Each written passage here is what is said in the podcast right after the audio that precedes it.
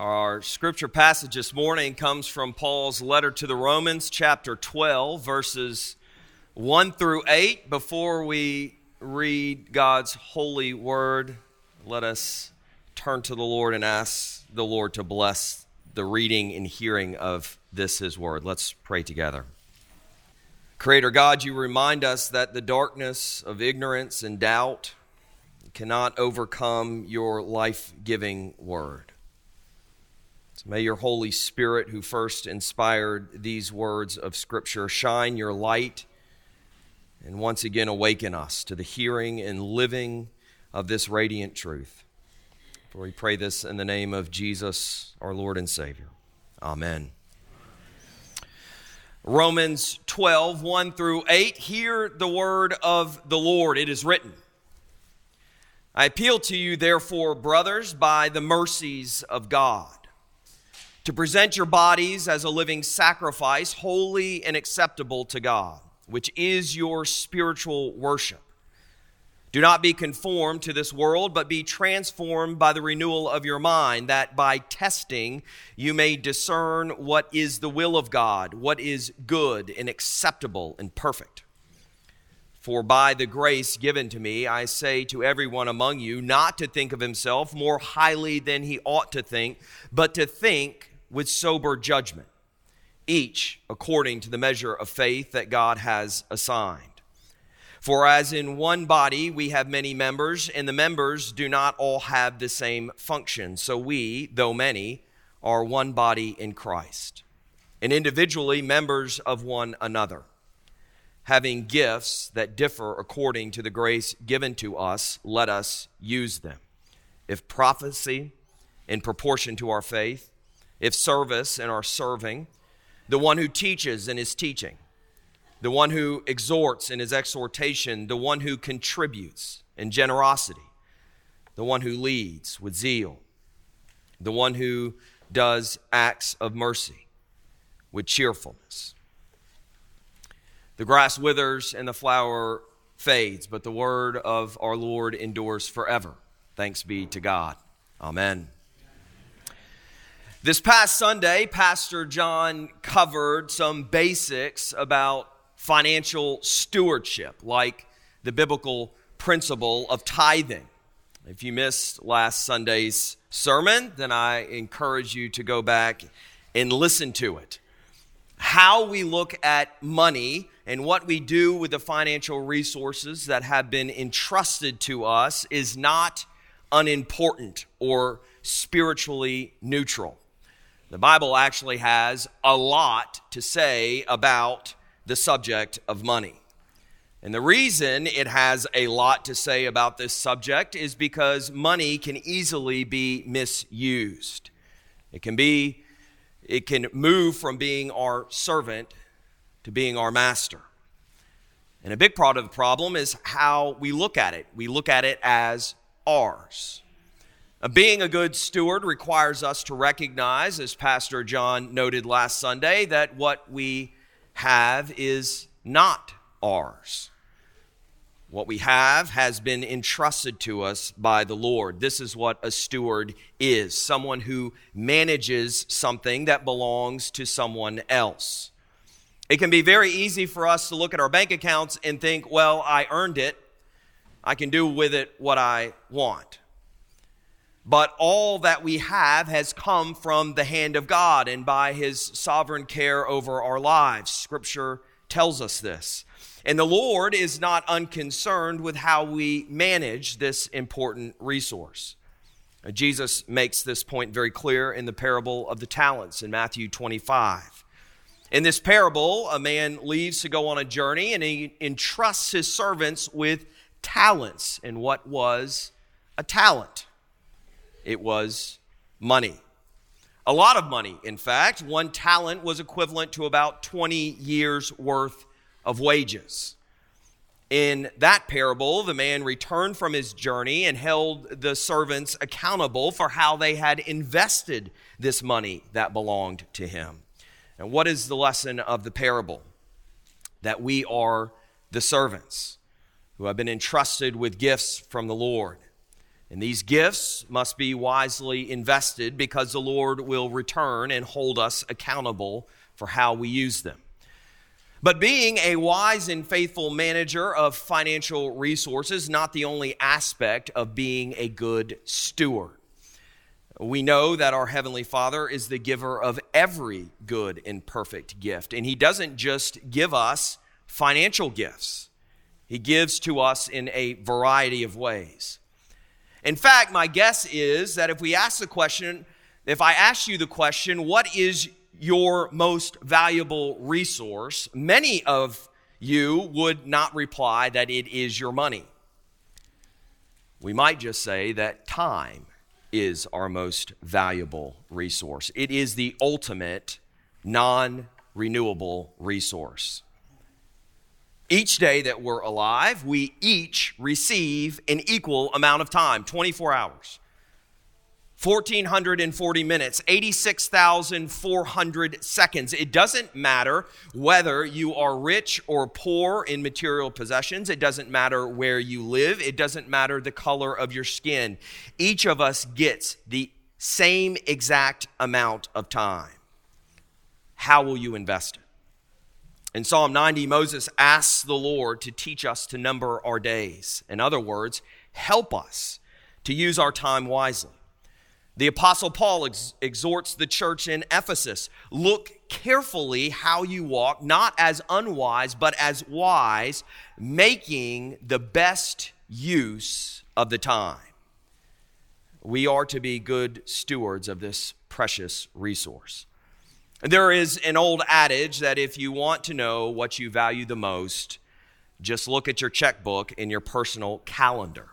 And it's somewhat cliched, but it's very true that how you spend your money and your time says much about what is important to you. But when we read the parable of the talents, is the parable really just about money? We probably don't think about money when we hear the word talent because we use the word talent to mean something else. We use the word talent to mean a skill or an aptitude. And it has come to have this meaning in our language because of this parable, the parable of the talents. The parable, in fact, is really more about the use of abilities that we have than it is about money. So this morning, I want to explore with you the stewardship of our talents. We need to have a basic understanding of our talents and how they are to be used. And we're going to do this by way of this Romans 12 passage.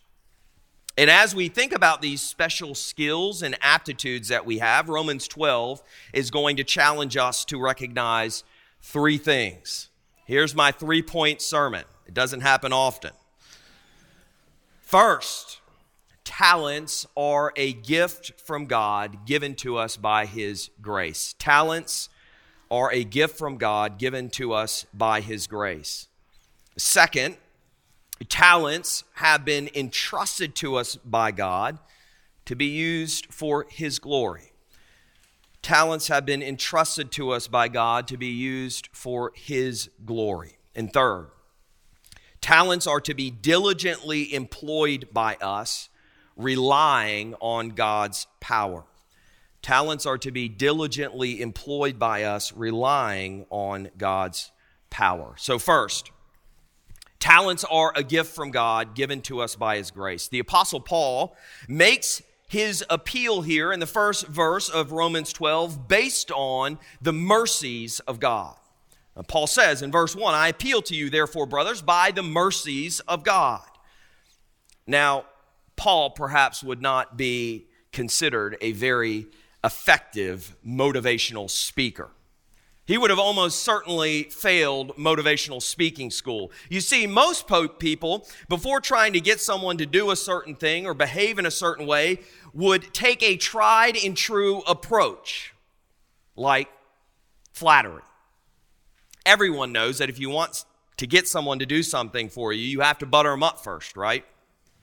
You have to tell them how smart they are, or how strong they are, or how sweet they are, or how stylish they are. We do this, don't we? Honey, that dress looks so nice on you. You mind if I go fishing with my buddies later this afternoon? But that isn't what Paul does. Paul, not uncommonly, starts his letters being very honest about who and what we are. In the first three chapters of his letter to the Romans, he says things like this All are under sin. As it is written, none is righteous, no, not one. No one understands, no one seeks for God. All have turned aside. Together they have become worthless. No one does good, not even one. He will later say, All have sinned and fall short of the glory of God. Well, what we wanted to hear was about how we are smart, strong, sweet, and stylish. Instead, he tells us that we are sinners, completely unworthy of God's affection. It is the wrong S word. He does it again at the beginning of Ephesians. In the first two chapters of this letter, Paul tells the recipients that they were dead in their trespasses and sins in which they once walked. How is that for buttering them up? Or how about in the first chapter of his letter to the Colossians, Paul tells the church that they were once alienated and hostile in mind, doing evil deeds. Here's another S word for you strangers. Strangers to the family of God. This is who we are outside of God's grace sinners, dead in our trespasses, strangers who are outsiders and outcasts, living in darkness and depraved in our thoughts and actions. But Paul establishes this fact in order that we have a realistic picture of what God has done for us in Jesus Christ. It is only by God's grace that He has rescued us from our miserable state. By the blood of Jesus Christ shed on the cross, we have been forgiven of our sin and set at peace with God through faith in Jesus Christ. But here is the deal if we were good people, if we were so smart and strong and sweet and stylish, then we might be tempted to believe that our sin really isn't that bad and that there is something in us that makes us desirable to God. Just in case the recipients of his letter hadn't figured it out, though, Paul makes sure that they understood that they weren't all that great. In fact, they were pretty terrible. They were sinners, dead in their sin, completely incapable of pleasing God. They didn't deserve anything from God but his wrath. But instead of giving them what they deserved, he took his wrath against their sin and he laid it on his own son on the cross. This is amazing grace, glorious grace. And when we understand it, we realize that our salvation isn't based on anything that we have done or could do. It is based entirely on God's goodness and grace. God has chosen us solely based on his goodness and love, showing mercy to us in Jesus Christ, justifying us freely by his grace, grace through faith. In other words, what Paul does is minimize us in order to maximize God. He shows us who we really are and who God really is. And so Paul makes his appeal here based on this grace. It's a grace that brings assurance, as Paul has said earlier in chapter 8, that no one or nothing can separate those in Christ Jesus from God's love. It's a grace that brings us a hope, eternal life in God's holy and life giving presence. Paul appealed to this grace in Romans 12 1, knowing that it is also a grace that motivates us to an appropriate response. And what is an appropriate response to God's grace? To present ourselves as living sacrifices to the Lord. This is an appropriate response to God's grace. To serve the Lord with our minds and with our bodies, with everything that we are. Our motivation to live for the Lord doesn't come from God buttering us up, telling us how great we are. Our motivation is this once you were not a people, but now you are God's people. Once you had not received mercy, but now you have received mercy. It is only by God's grace that we have been freed from our sin and saved from God's wrath. Our motivation to serve the Lord is grace and gratitude. But notice what Paul does here. God's grace does not stop at our salvation because God is not satisfied to simply rescue us from our sin. God desires to sanctify us, to conform us into the image of his beloved Son, and to use us as instruments of his glory in the world. So, in the sending of his Holy Spirit, God also gives us abilities and talents to serve him and one another. And these two are gifts of God's grace. Look at verse 3 here. Paul acknowledged that it was by God's grace that he had the gifts to serve the Lord in the way that he was serving him. And it was by this grace given to him that he urged the believers to also use their abilities, their talents, which he was intentional to refer to as gifts as well. In verse 6, he states, having gifts that differ according to the grace given to us. Then he lists these different talents. These are the gifts given by God. So, this is our starting point for being good stewards of our talents. It is recognizing that we don't have the talents that we do because of anything that we have done. We did not create them ourselves. We didn't earn them. We didn't deserve them. We have each received our abilities, our talents as gifts of God's grace. In the same way, we were freely given salvation in Jesus Christ by God's grace, we have also been given abilities by the Holy Spirit. And since God, in His grace, has freely given us these abilities, then this should motivate us to use them well. But how are we to use them well? And here we come to our second lesson.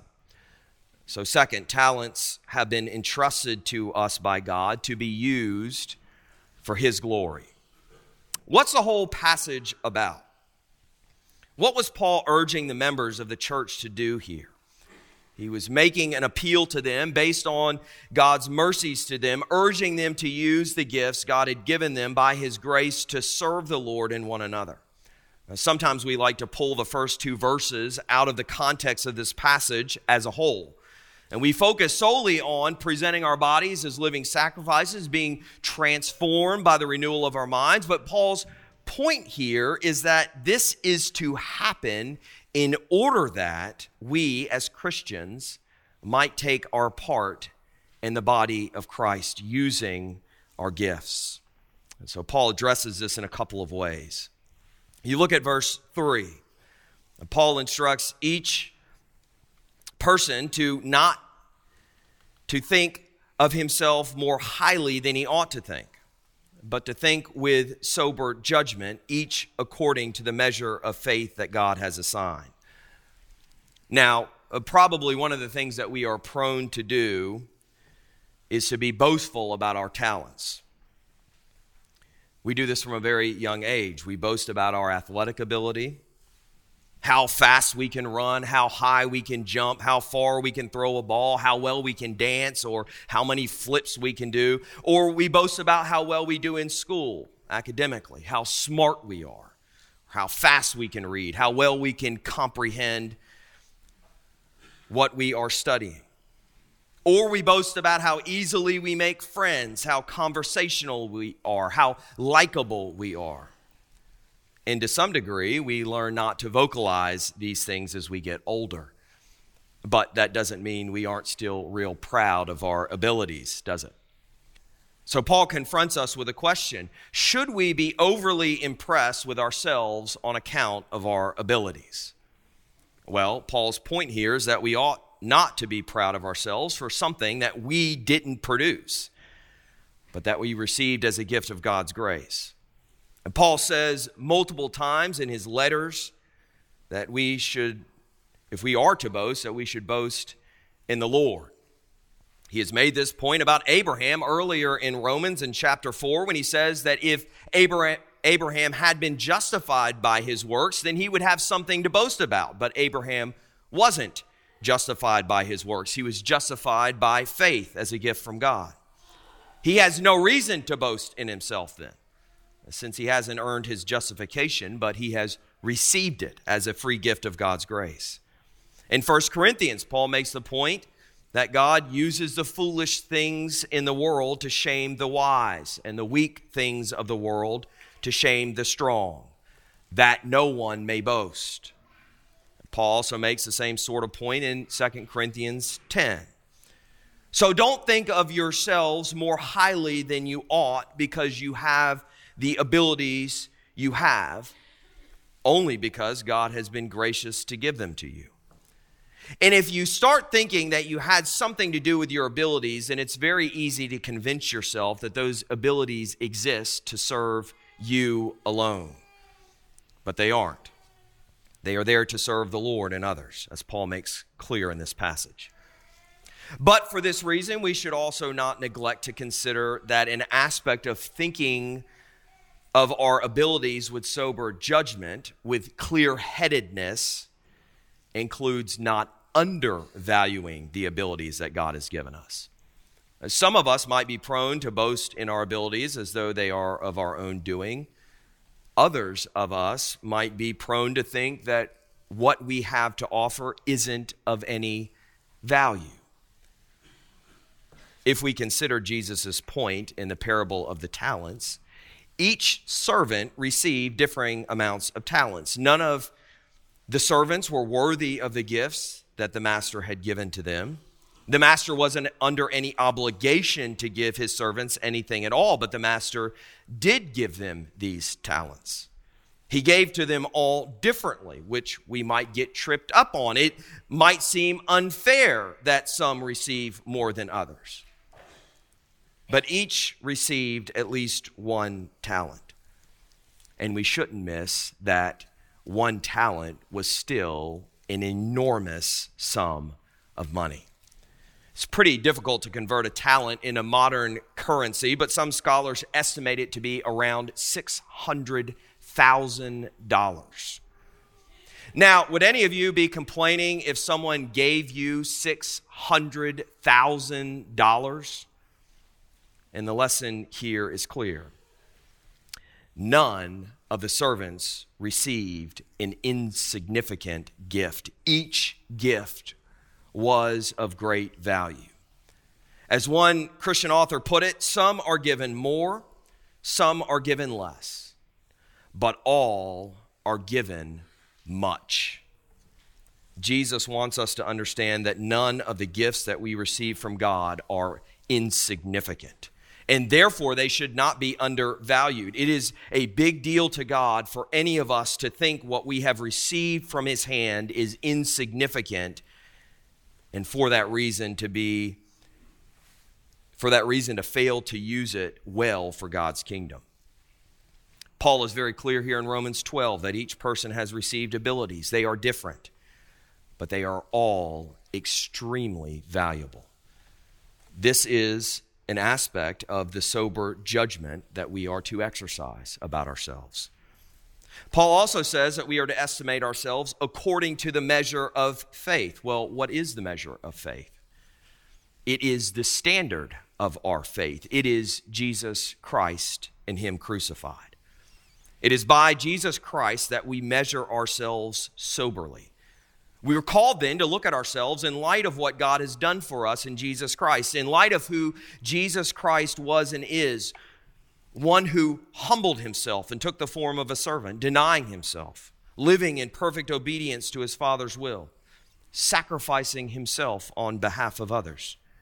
If we are measuring ourselves against Christ, the example he set as the one who has gone ahead of us, what he has done for us in suffering and dying, should we think ourselves to be great? Should we boast about how wonderful we are? No, of course not. But should we look at ourselves in light of what God has done for us in Jesus Christ and think of ourselves to be without purpose or value? No. Jesus Christ did not die for us that we should be useless or worthless in God's kingdom. Uh, Paul says that we have been created in Christ Jesus for good works. God has a purpose for us each. And if we are living our lives according to the measure of our faith or the standard of our faith, if we are living lives consistent with what we believe, then we are living lives of appropriate response to God's grace to us in Jesus Christ. And what does that look like? It looks like using our gifts to serve God in His kingdom. We look at ourselves with sober judgment when we recognize that our abilities that have been given to us by God that they are of great value and that they are to be used to serve God in his kingdom.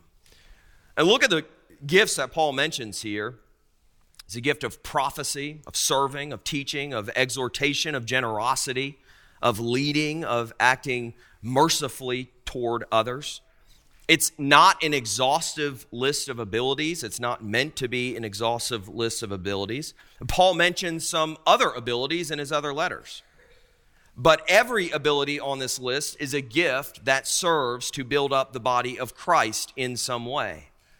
And this is consistent with what Paul says in other places, like 1 Corinthians 12, where Paul states, Now, there are a variety of gifts, but the same Spirit. And there are varieties of service, but the same Lord.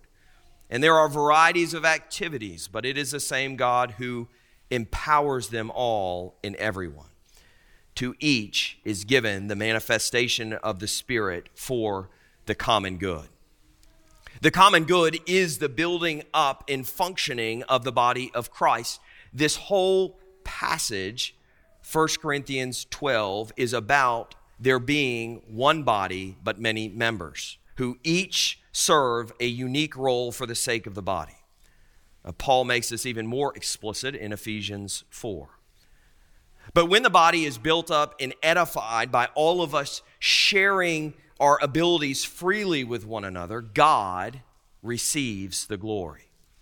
He is shown to be the great and gracious God that he is. This is what Paul tells us in, or Peter tells us rather in 1 Peter 4:11. Peter states, "As each has received a gift, use it to serve one another as good stewards of God's varied grace. Whoever speaks, as one who speaks oracles of God, whoever serves, as one who serves by the strength that God supplies, in order that in everything God may be glorified through Jesus Christ.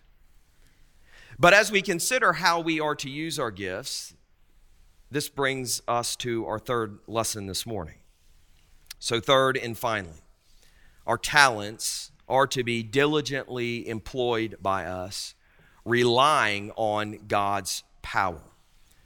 We've just seen in 1 Peter 4:11 that Peter states we are to serve the Lord in the strength that he supplies.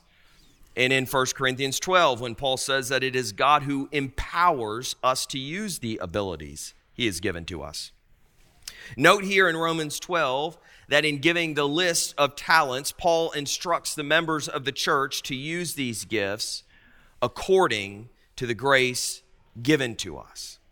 It isn't just that we have different talents by the gift of God's grace, we also only use these talents to God's glory by His grace. Jesus says in the parable of the talents that the master gave to each talents according to his abilities.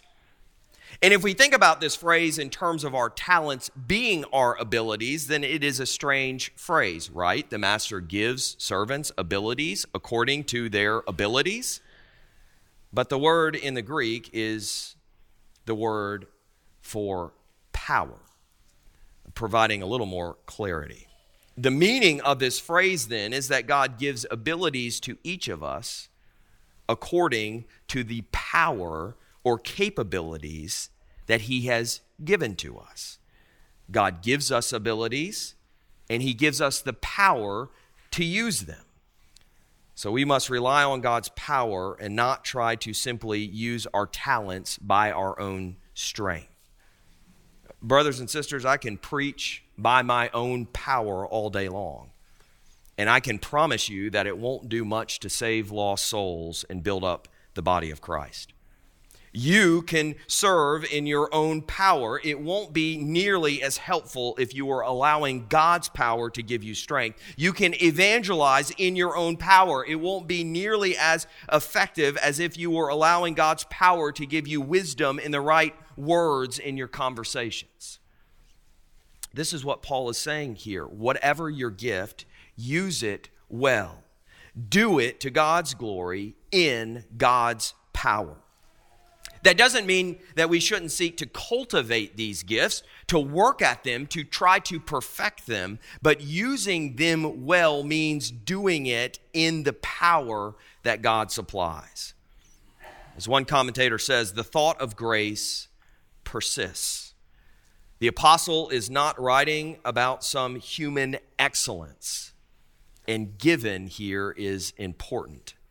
It is not a matter of the believer making an earnest effort in order to produce some spectacular result in Christian character or achievement, but something God has given. At every turn, it is about God's grace. Our talents originate from God as His free, unmerited gifts to us. They are empowered by God, and in this way, they are giving God all the glory. So, as we think about how we are called to steward the gifts that God has given us, I pray that we would not only think about our financial resources in this season. I really want to encourage you this morning to fill out a pledge card, to commit to giving to the church as an act of spiritual worship, as an act of giving and entrusting yourself to the Lord. But I also encourage you to fill out the form that came with your pledge card in your stewardship packet committing yourself to serving the church by offering to use your talents in some way in the life of the church. Jesus warns us not to bury our talents and so reveal ourselves to be lazy and wicked servants. Our talents are buried when we fail to put them to good use in the life of the church. God gives us talents to be used to serve Him and His church. This is how God, designed the church to function by everyone playing his or her part. And whether that is writing letters of encouragement, by teaching Sunday school, by changing light bulbs, trimming hedges, by serving as an elder or deacon, or by visiting shut ins, by serving on a committee, by offering your gifts of artistic design, whether that be by arranging flowers for the sanctuary or by designing stationery or by doing woodwork. There are many, many ways to serve the body of Christ in the church, and they are all, they are all, each one, valuable and important. So I hope that God's grace to you in Jesus Christ will motivate you to serve with joy and gratitude that it will encourage you to serve to God's glory, that it will challenge you to rely on God's power in your service. Let us pray together. Heavenly Father, we thank you for your many gifts to us. We acknowledge before you that we are unworthy. We are unworthy of your care over our lives. We are unworthy of your affection and yet you have chosen to love us and shower your blessings upon us. In grateful response to your amazing grace, help us to use well that which you have entrusted to us. Help us to be good stewards, wise managers of these gifts, seeking to use them to bring you glory. For we pray these things in the name of Jesus Christ. Amen.